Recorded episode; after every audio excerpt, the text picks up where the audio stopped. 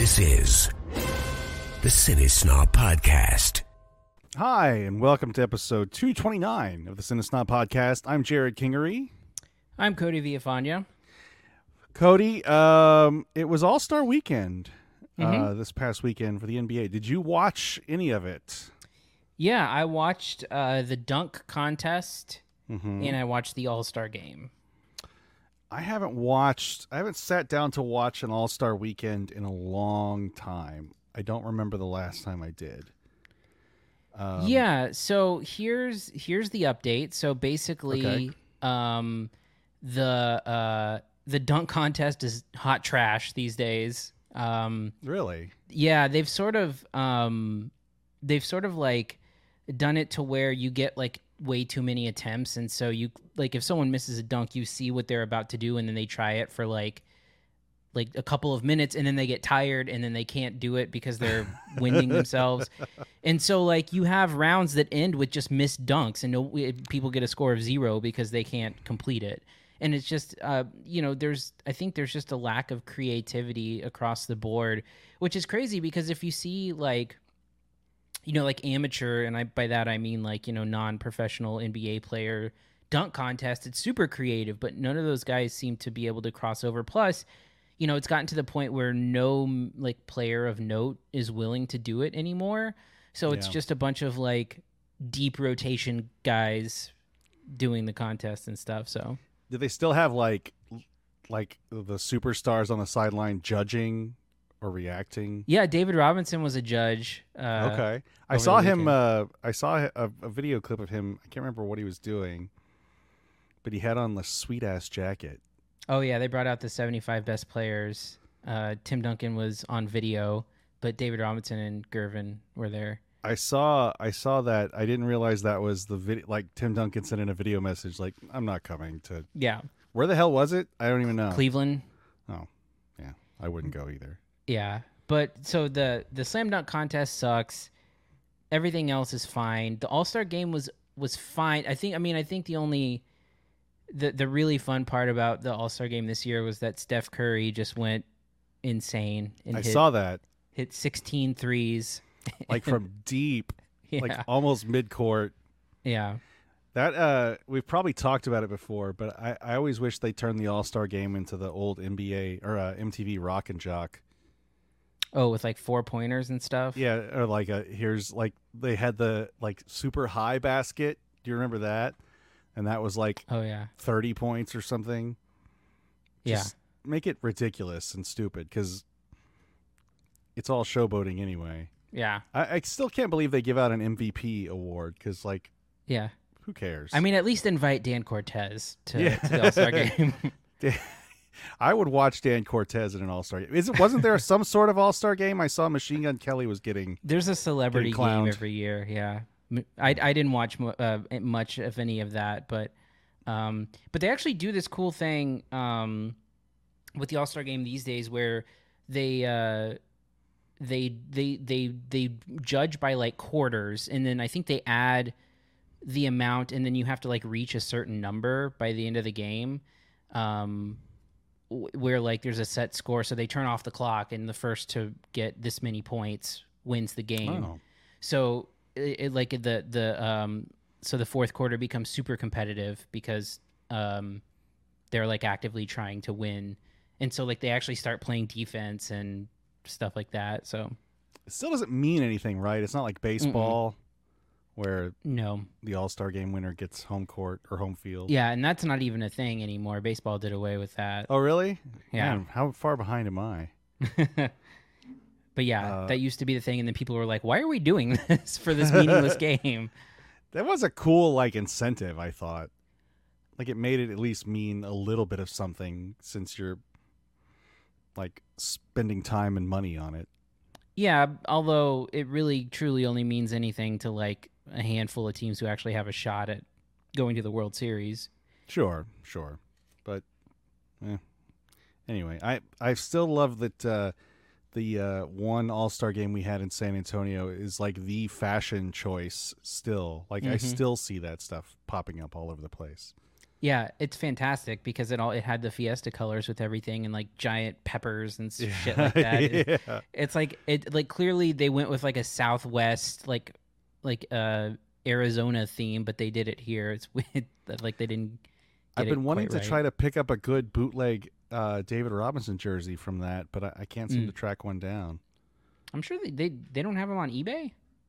I I haven't looked actively in a while, but uh, you could always get like a Jordan.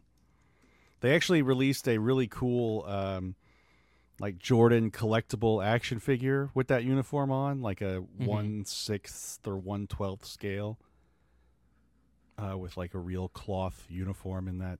Because that was his last. Mm-hmm. Was that his last big All Star game? No, that couldn't have been. Jordan's last All Star game was he was like wearing a um I think that was back when they were wearing their uh like actual jerseys. So I think Jordan was wearing a Wizards jersey. I hated last one. that. That sucked when they did that. Yeah. That was really stupid. Yeah, I, I forgot.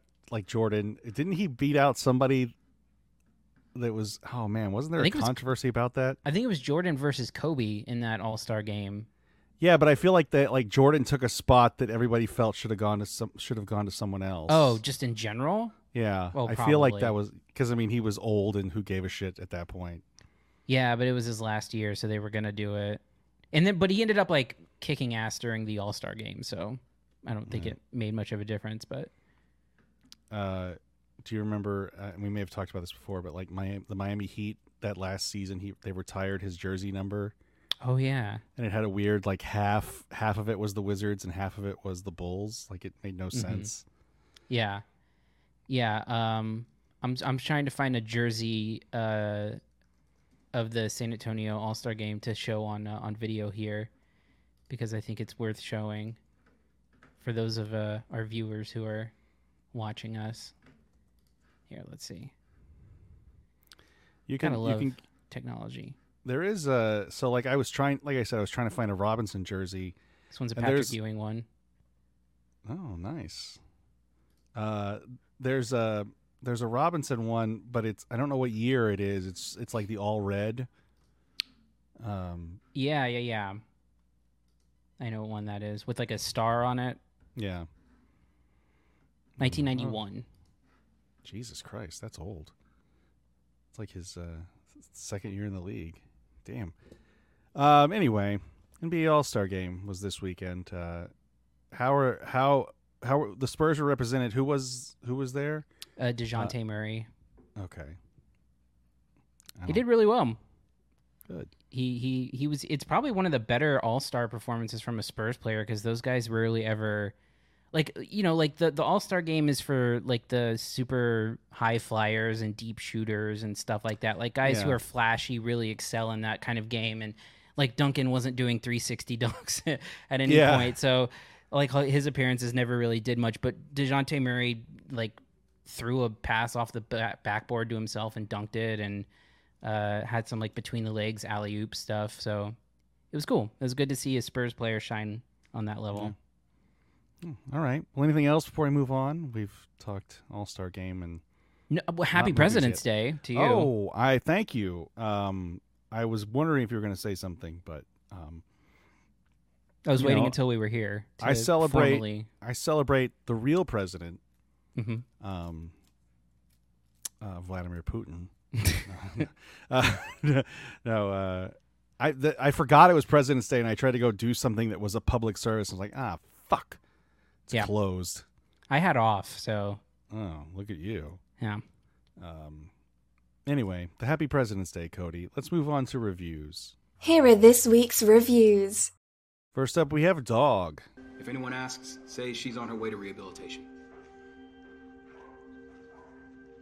Hey, do you want me to leash her up for you? Let's just get this over with. All right.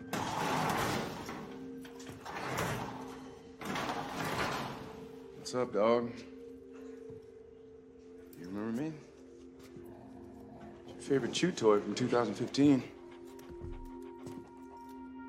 No? Me and you are gonna go on a little road trip. 1,500 miles. Just to act like your daddy's looking down on us from above. All right, I'm gonna leash you up. All right?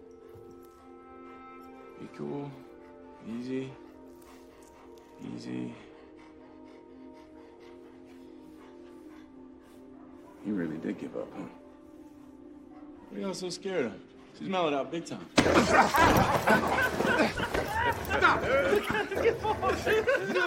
So this movie stars Channing Tatum and is also co-directed by Channing Tatum, and uh, this is his first film uh, since uh, first live action film since um, Kingsman: the, the Golden Circle and Logan Lucky back in 2017.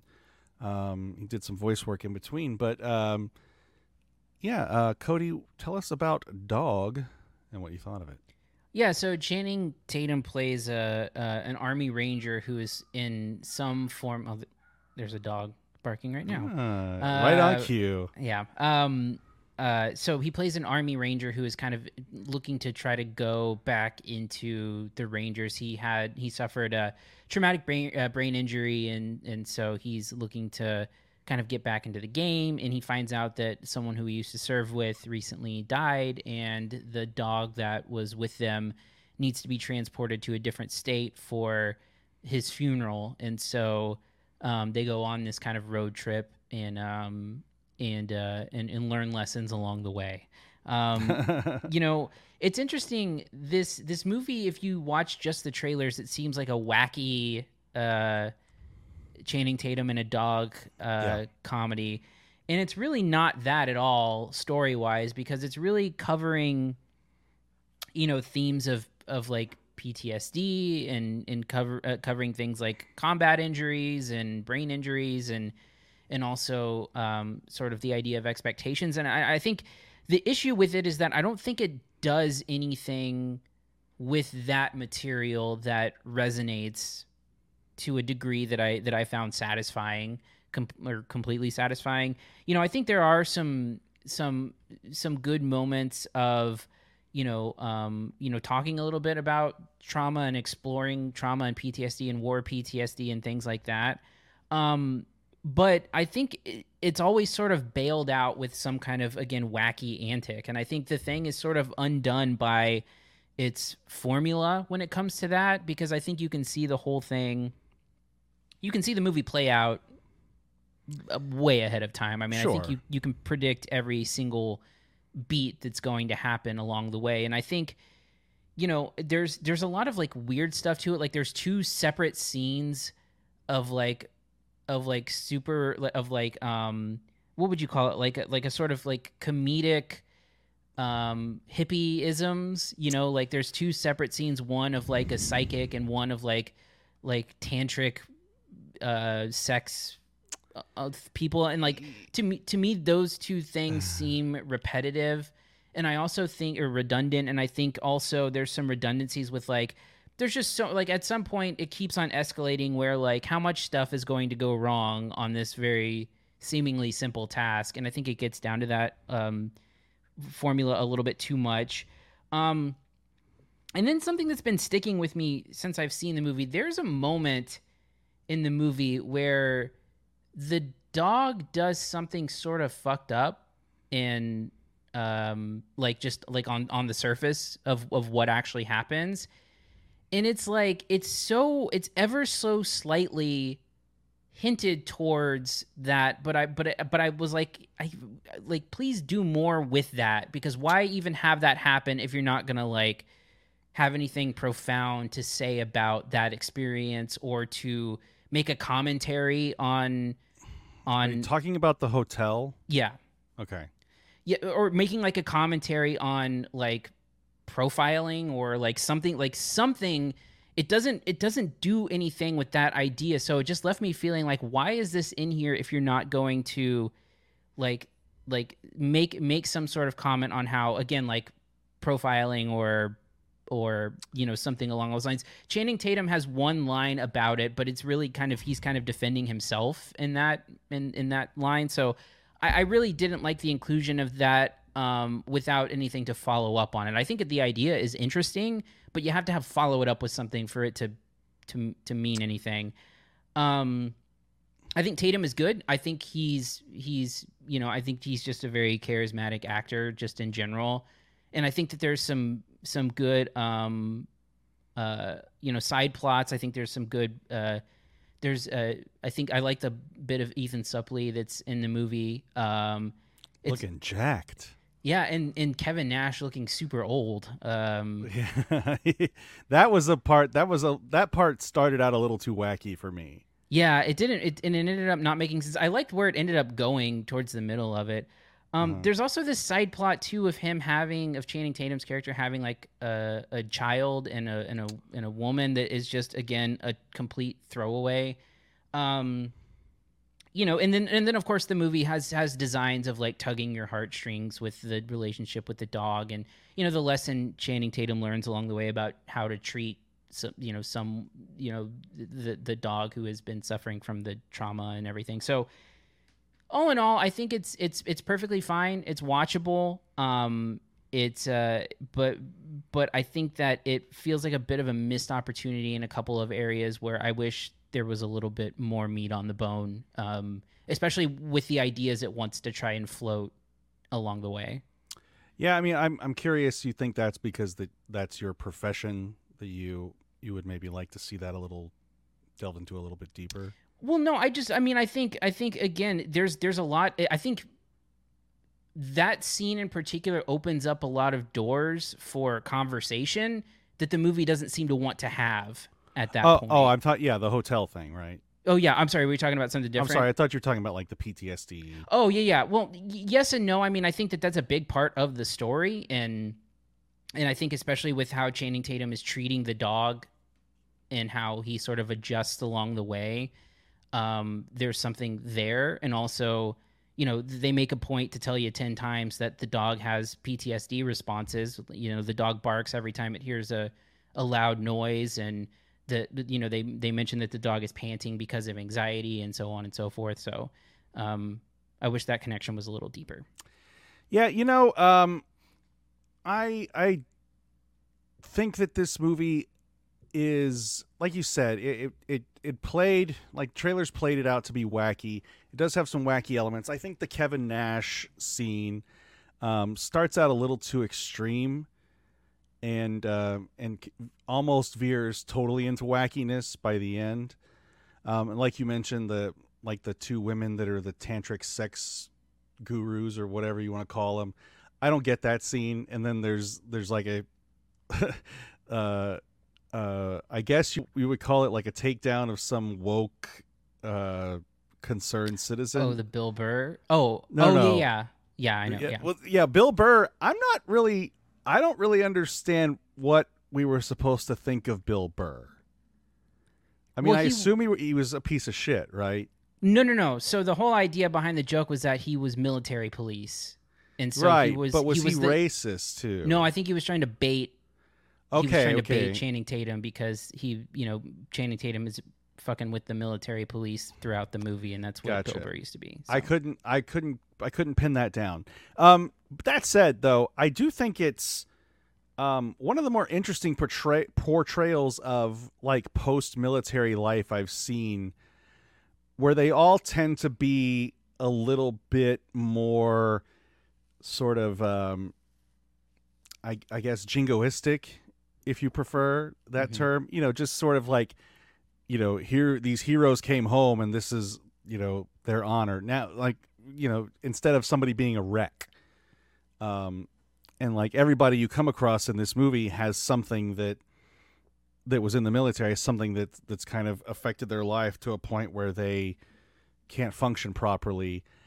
And the darkness that goes with it, um, I think a, a pretty interesting point, and I have no idea what if this is something really that happens in the military. I don't have any reasons see any reason why they would have made it up. But that book that the the the Rangers keep, and the kind of like the DVT of the dog's body cam kills essentially, like that's some really dark shit.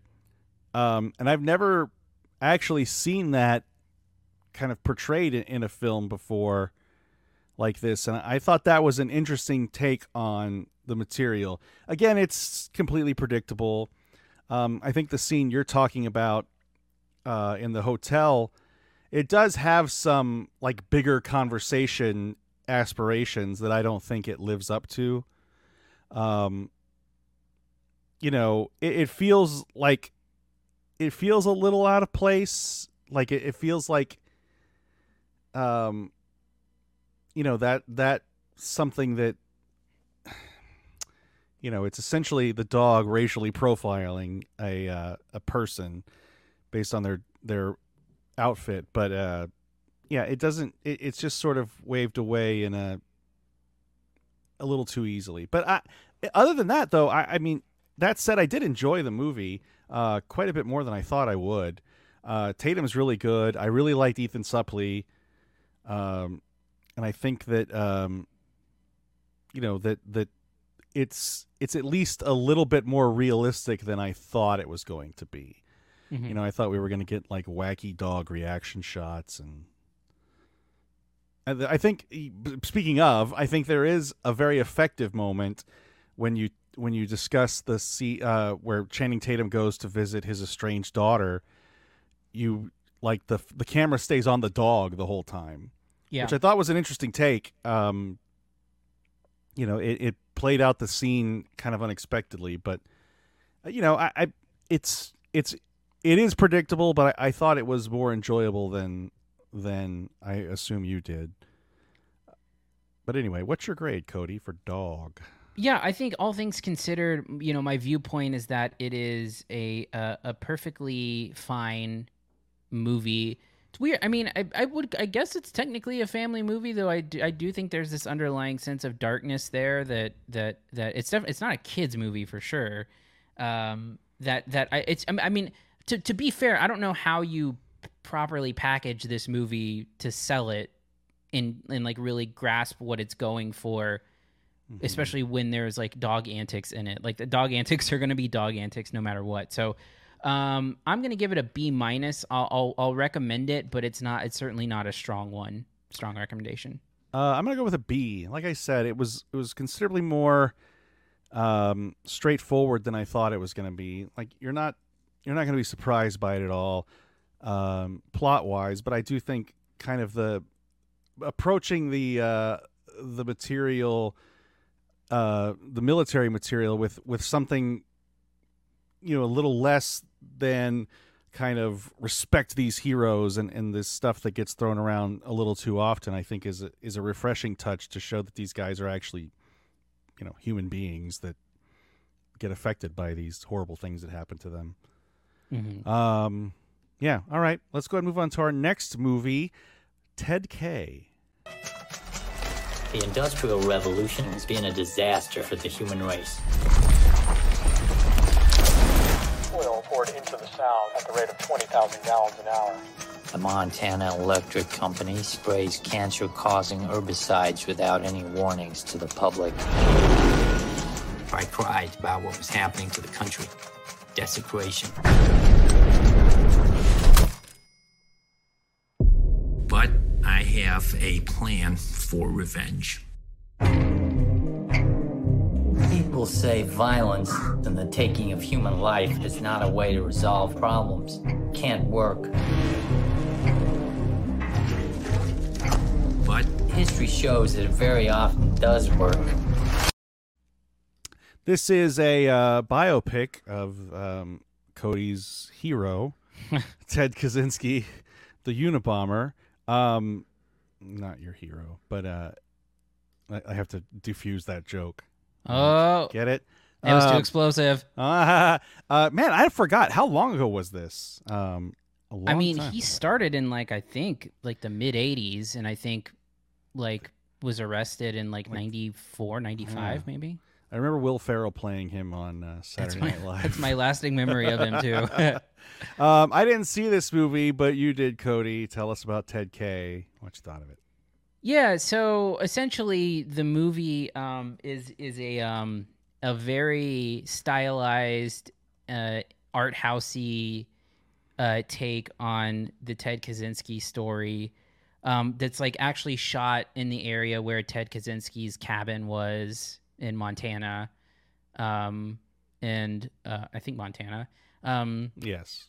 and um and like it uses passages from his manifesto um throughout like so you hear you know like the narration you hear there is from that manifesto that famously got him caught.